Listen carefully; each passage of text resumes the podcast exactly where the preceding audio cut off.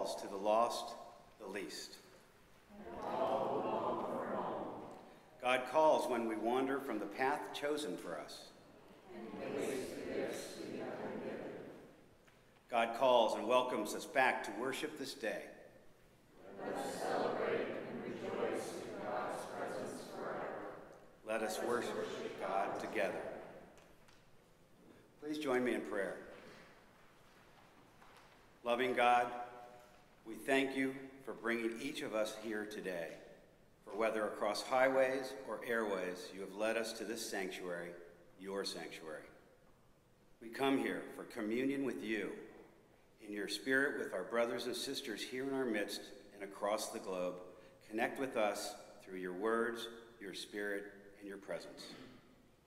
Connect us to each other through our songs, our smiles, our conversations, our love, and connect us to this garden of miracles that we call earth through our sight, our hearing, our smell, our taste, and our touch, through the final sense that is faith, by which we know you are here. God our Father, we pray all this in the name of Jesus, your Son, who taught us by praying and saying, Our Father, who art in heaven, hallowed be thy name. Thy kingdom come, thy will be done on earth as it is in heaven. Give us this day our daily bread. Forgive us our trespasses, as we forgive those who trespass against us. And lead us not into temptation, but deliver us from evil. For thine is the kingdom, the power, and the glory forever. Amen.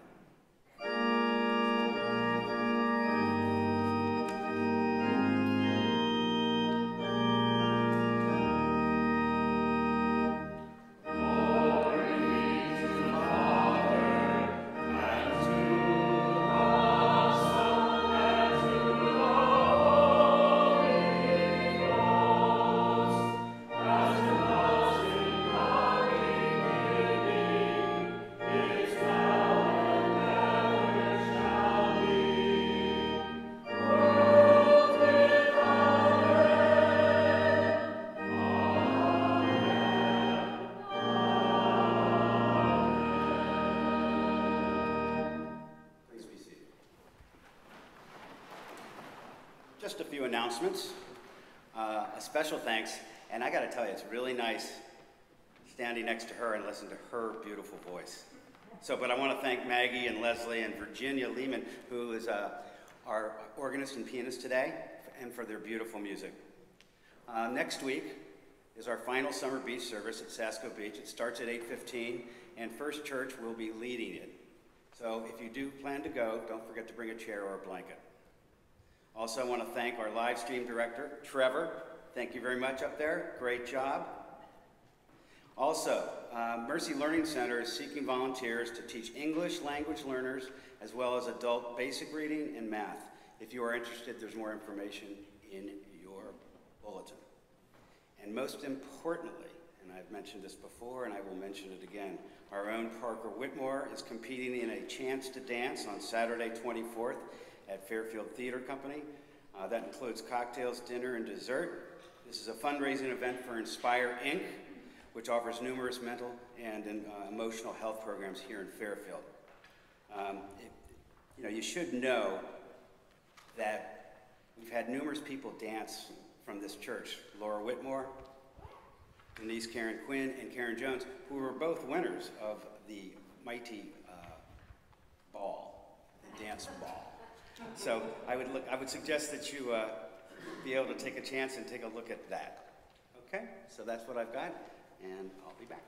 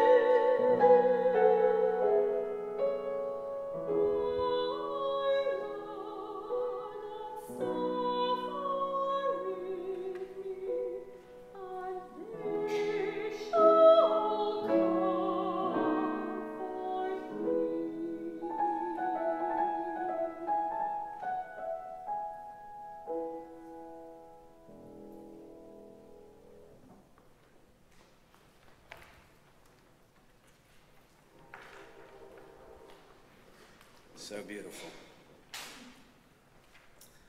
Our pastoral prayer today. Um, I'd like to basically have everybody think about for those that are uh, being treated for addiction and maybe are in rehabilitation. And the prayer I'm going to read today is the St. Francis prayer, one of my favorites. Lord, make me a channel of thy peace, that where there is hatred, I may bring love. That where there is wrong, I may bring the spirit of forgiveness. That where there is discord, I may bring harmony. That where there is error, I may bring truth. By where there is doubt, I may bring faith. That where there is despair, I may bring hope. That where there are shadows, I may bring light. When there is sadness, I may bring joy. Lord, grant that I may seek rather to comfort than to be comforted, to understand than to be understood, to love than to be loved. For it is by self forgetting that one finds, it is by forgiving that one is forgiven, it is by dying that one awakens to an eternal life. Amen.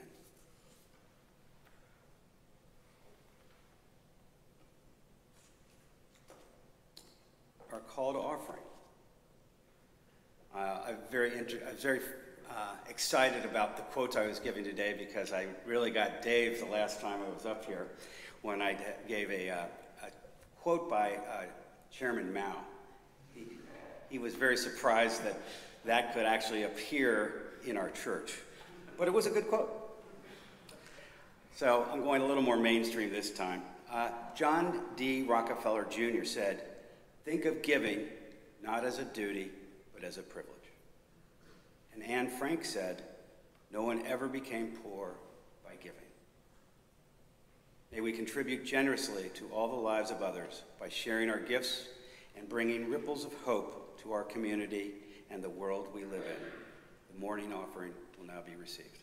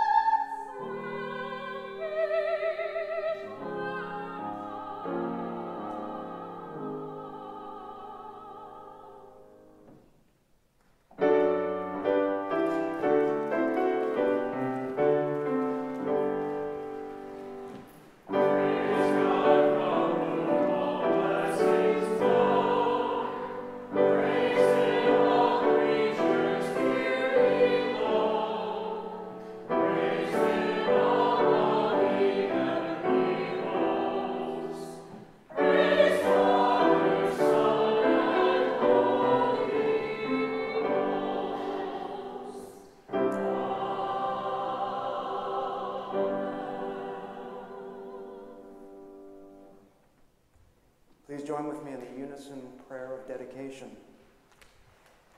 On behalf of those who are hungry, thirsty, alone, and friendless, we offer our gifts and the work of our hands. Help us to reclaim our kinship with all your children, O God, and to participate with you in that work through which all of us are reconciled and made whole. Amen.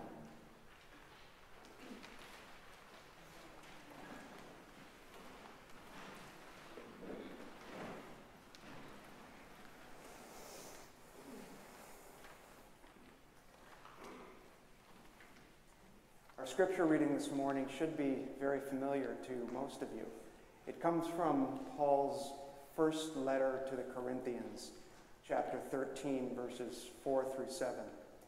And it reads Love is patient and kind. Love does not envy or boast. It is not arrogant or rude. It does not insist on its own way. It is not irritable or resentful. It does not rejoice at wrongdoing, but rejoices with the truth.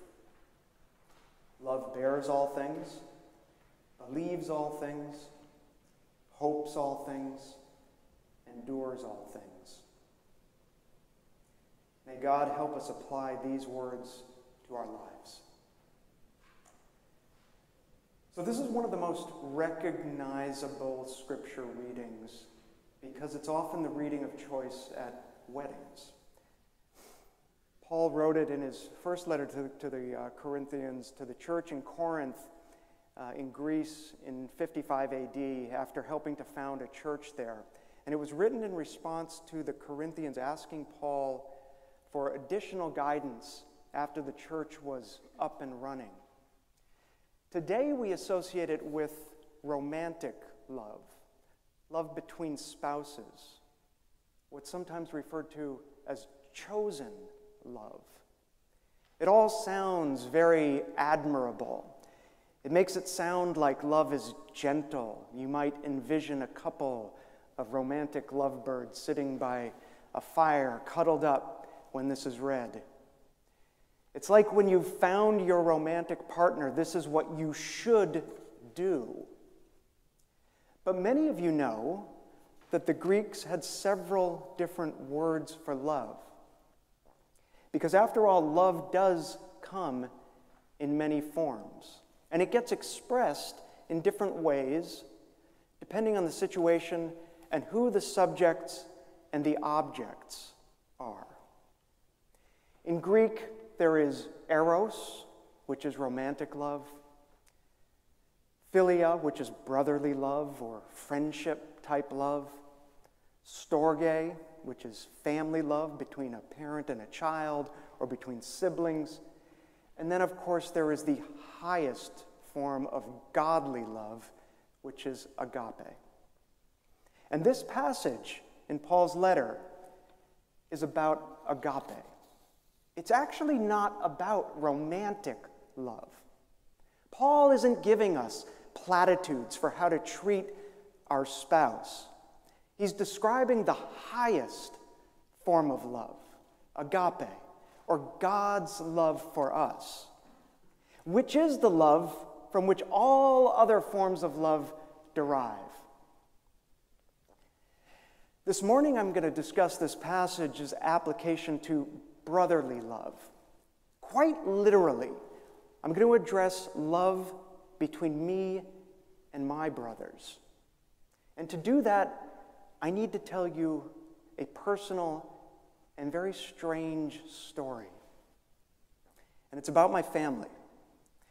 Don't worry, my family is totally cool with my telling this. Um, I vetted it with them, including my children and my wife, Peggy. Uh, so, on a summer afternoon in June of 2018, I got a text message from one of my brothers, Peter, and he asked me, do you have time to talk right now? Urgent. So, my brother Peter is an obstetrician. He's not um, prone to hyperbole, he's very calm. So I knew that this must be important when I saw the words right now and urgent. I have three brothers Peter, Paul, and Michael. I'm the oldest. Michael is our youngest, and he lives and works in a major European city. I called Peter, and he told me he had received an unusual and concerning email from Michael saying that Michael needed help desperately. Those were his, his words. Michael was 43 years old. He was single, lived alone. He went on in his email to Peter that he was leaving his home in a few days and he wouldn't be able to return. He said that because of certain things that he had done, his emails were being monitored. And he concluded his email with two desperate words Please help. He sent subsequent emails to Peter saying that people were after him and that there were also cameras inside his apartment. He said he, was, he no longer had his phone or any money, and he was being kicked out of his apartment building in his neighborhood for things that he had done. We had no idea what was happening, what he was talking about. Obviously, we were very worried. I didn't think that he was in the intelligence service or some sort of dangerous profession living undercover, but it sounded like something very strange was going on, and who knows?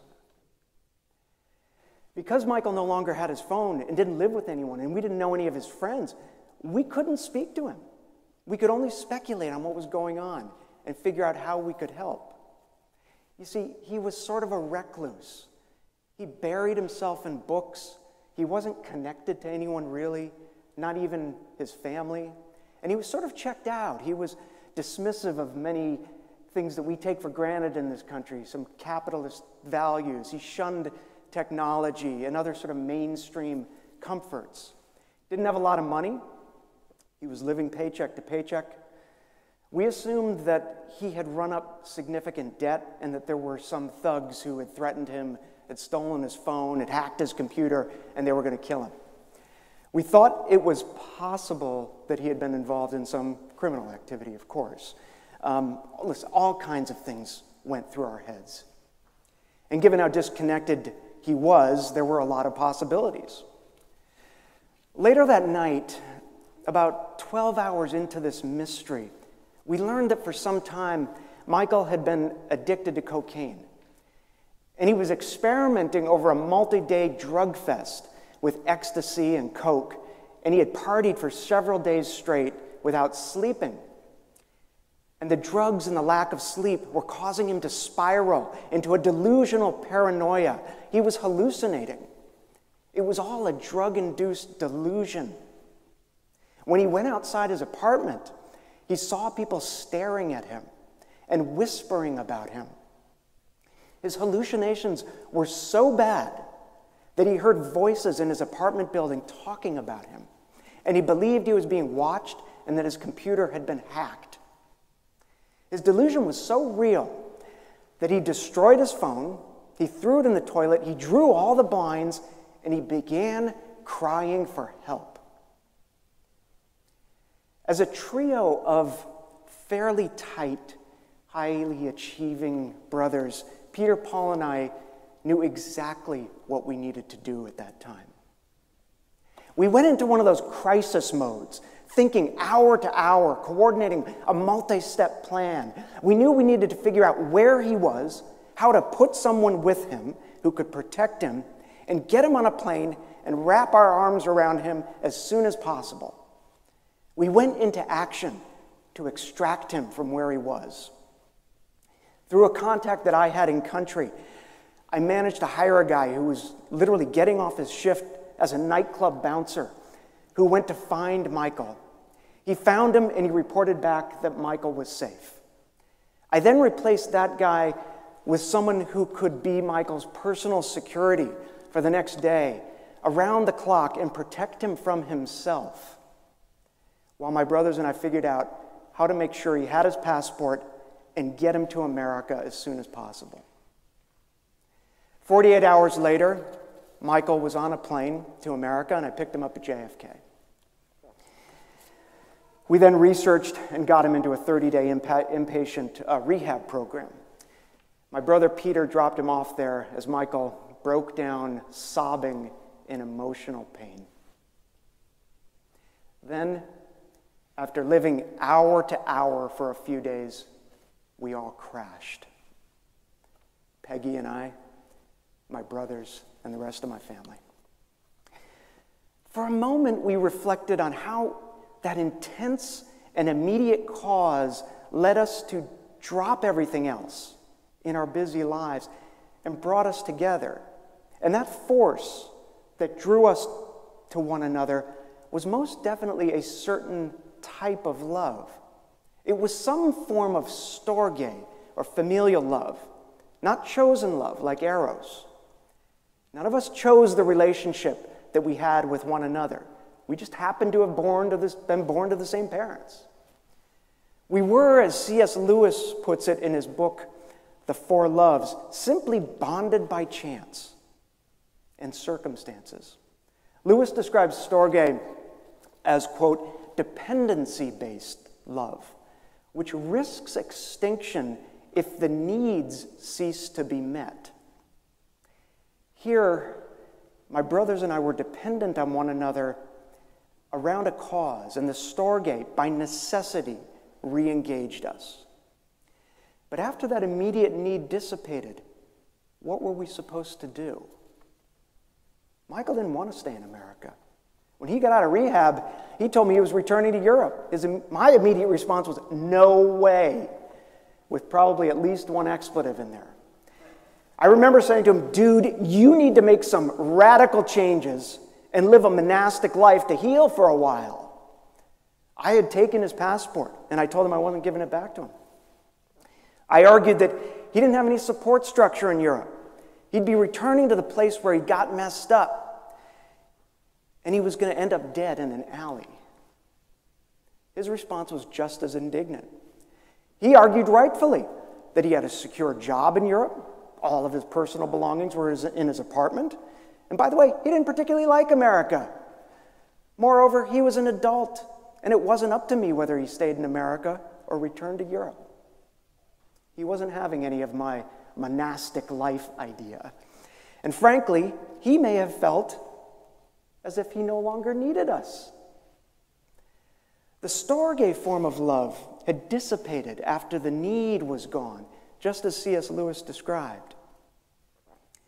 I had no clue how to handle this. And I relied deeply on Peggy for guidance and support. Different people in my family and on, and on his professional and medical teams had a range of different and legitimate views. Some thought we shouldn't give him his passport to return, while others thought he was an adult. He had gone through a rehab program, and ethically, we couldn't make decisions for him. Some thought he had to reintegrate into his life in a healthy way, and that because he was employed in Europe, it would be best for him to return there with the support of a professional who he could ri- rely on in country. What was my role? What could I do? When we were making decisions and mobilizing into action to find him and get him back to America, we knew exactly what to do. The Loving Act was clear, and there was no disagreement. The Loving Act at that time was just that an act. We had the resources to execute, we knew how to analyze the situation objectively. We were doers. But when it came time for the next move, we were at a total loss. There was no playbook for figuring out the right thing to do in this situation when the immediate need evolved into a longer term need. And the longer term was about to begin. There was no dispassionate analysis no resources, no money that was going to solve this dilemma. And yet I felt idle.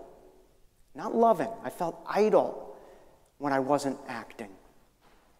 This was obviously someone we cared deeply about. He needed to heal, and we all wanted to help him do that. He needed our attention, he needed to be seen and heard by us. But what did that mean in terms of our actions? What were we supposed to do? In our lines of work, you had to do something to contribute to help achieve the goal. You didn't just sit back and cogitate. The truth of the matter, although I didn't know it at the time, was that dependency based love between siblings had to give way to another form of love.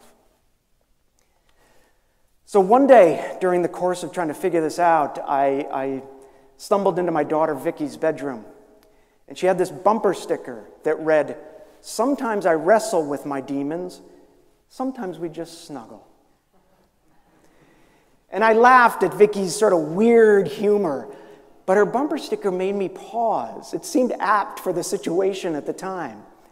There was some deep truth in that bumper sticker, and I thought about that. We all have demons. God knows I do. I am seriously flawed.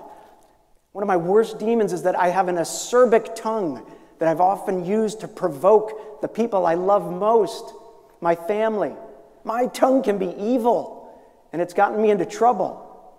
Now I'm working on that.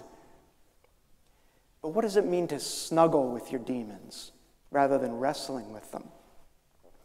Wrestling was what my brothers and I did with everything, including each other. We were fixers, we were problem solvers. That's what you got credit for. When there was an immediate, identifiable need, we knew how to snap into action. But as I thought about it, I came to the view that Michael and his demons were not a problem that I was called upon to fix. He wasn't a puzzle that I was called upon to solve. Unlike the first 48 hours, this wasn't a time when we were being called into action, which is the way I had always viewed my role in life.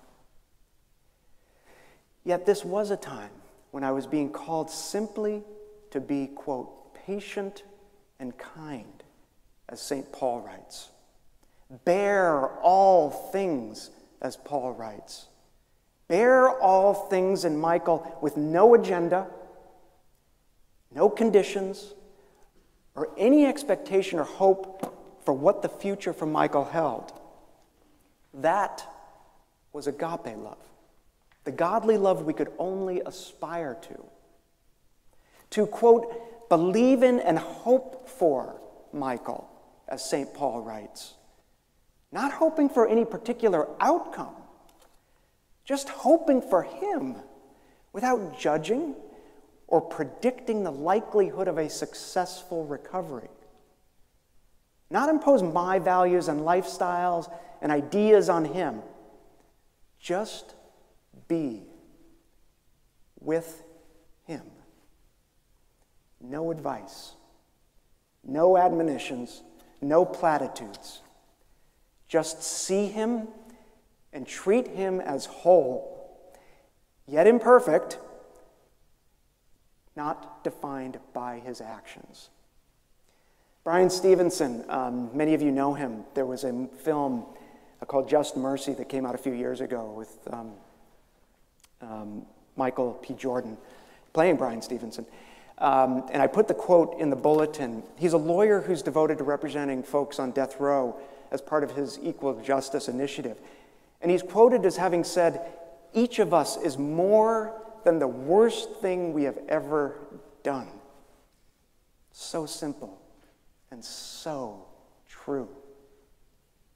Recognizing the wholeness of a person. That is what God does with his creation. In its entirety and in its individual components. That is why God's forgiveness and connection to creation is so powerful. Our transition had to be from love in action, that is love by necessity, to love in being, that is voluntary love, that, as C.S. Lewis puts it, exists regardless of the changing circumstances. It meant putting aside my preconceptions of what a good and proper, what a productive life should be, the disciplinary boundaries one should impose on himself, the structure one needed to have. It meant letting go of how life should be and deeply living in how life is. The way life is is imperfect, it's messy, it's unpredictable, and it hurts. In this situation, it meant accepting Michael for all his attributes, including his demons. Frankly, as we all need to do more with, our, with ourselves. That is agape, godly love. Now, this does not mean accepting or condoning his drug use. It meant seeing him as more than a user of drugs. We're all packages of imperfect characteristics, flawed members of humanity. And love does not always call us to wrestle with our demons, to fix something we regard as broken. Sometimes it calls us to just snuggle with our demons or with others' demons. Richard Rohr, who many of you know, the uh, well known contemplative Franciscan, writes We come to God not by doing it right, but by doing it wrong. And yet, the great forgiveness is to forgive ourselves for doing it wrong. That's probably the hardest forgiveness of all that I'm not perfect, that I'm not unwounded, I am not innocent. One always learns one's mystery at the price of one's innocence. If I want, this is continuing with Rohr, if I want to maintain an image of myself as innocent, superior, righteous, or saved, I can only do that at the cost of truth. Sometimes it's most effective to love as is, not try to make better. And be aware of how the source that gave us love, God, assists and guides and opens us to new possibilities. I don't regard that as surrendering or giving up. Far from it. It requires immense fortitude and patience and self examination and awareness. It isn't easy to throw out the life playbook and connect in the deepest way possible with someone through the most profound God given gift of love. So when Paul writes that love does not insist on its own way, sometimes translated outside of the NRSV as love is not self seeking. This is love that doesn't have an agenda. Love that isn't designed to mold others to your way of seeing the world. That doesn't mean it excludes civil exchange of perspectives, deep debate, deep intellectual argument. That's important. But it does not, but it, it, it does mean that the end game is not to change someone for the sake of winning or achieving or getting others to conform to a certain way of life. It means accepting that we are imperfect beings, that we all have demons, and that snuggling with demons is not accepting them. It's just loving the wholeness of one another, the wholeness of creation. Reflecting on Vicky's bumper sticker didn't mean that it would be easy street for the next several weeks and months. But at least it gave me a foundation on which to base my behavior and words, if any at all, to Michael. And the crazy thing is that when we snuggle rather than wrestling with our demons, that love can prompt a profound rebirth and evolution. When Serena Williams announced that she was no longer going to compete after this year's US Open, she said, I don't like the word retirement. She said she preferred to characterize her move as evolving away from tennis toward other things that are important to me. I think that what Serena said reflects the love of self that, in Paul's words, hopes all things and believes all things. Love, as Paul describes it, makes the most glorious and beautiful things possible self improvement, recovery, healing, evolution, and rebirth into a new way of life. Back to Michael briefly. He made plans to return to Europe. I gave him his passport and a plane ticket and we agreed to daily WhatsApp check ins with my family, in addition to many other things to try to keep some guardrails on him. For example, I had access to his credit card and bank information. Um, I could check on his spending. The ensuing years weren't easy. He relapsed a few times. He removed access, my access to his financial records, and there were times when he went dark and we didn't know what was going on with him. Today he's doing well. I would have said thriving, but he wouldn't say that. He'd say he's surviving, he's struggling. And he's right. But he's living. He knows how to love, he knows how to receive love and support. He's walking through life with a supportive woman by his side. He's working, he's taking care of his body, and he's connected more deeply than ever with his family. And I couldn't find a greater inspiration than that. Four years later, our daily WhatsApp messages continue. It's dwindled to a mere exchange of good mornings. Michael who's up the earliest, begins with, Good morning. Peter responds, because he's on call at 4 a.m., with, Good morning. I just say morning. And others who get up around the country respond with a morning. Seems rote, but just taking a few seconds to pause and write is also an act of love. It's an acknowledgement of acceptance in whatever state you're in. It means you're someone in my life someone I'm thinking about, even if just for a few seconds in that moment. Now, strangely enough, I don't regret that my family had this experience. I'm not happy we had it.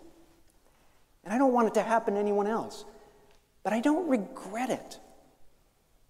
I no longer assign any value to it whatsoever. I embrace it as life's unfolding. I've learned how to love things as they are, not as I wish them to be. I've learned to love without resenting the anguish we endured dealing with Michael's situation. And it's a miraculously powerful thing to have the love that Paul describes. Amen.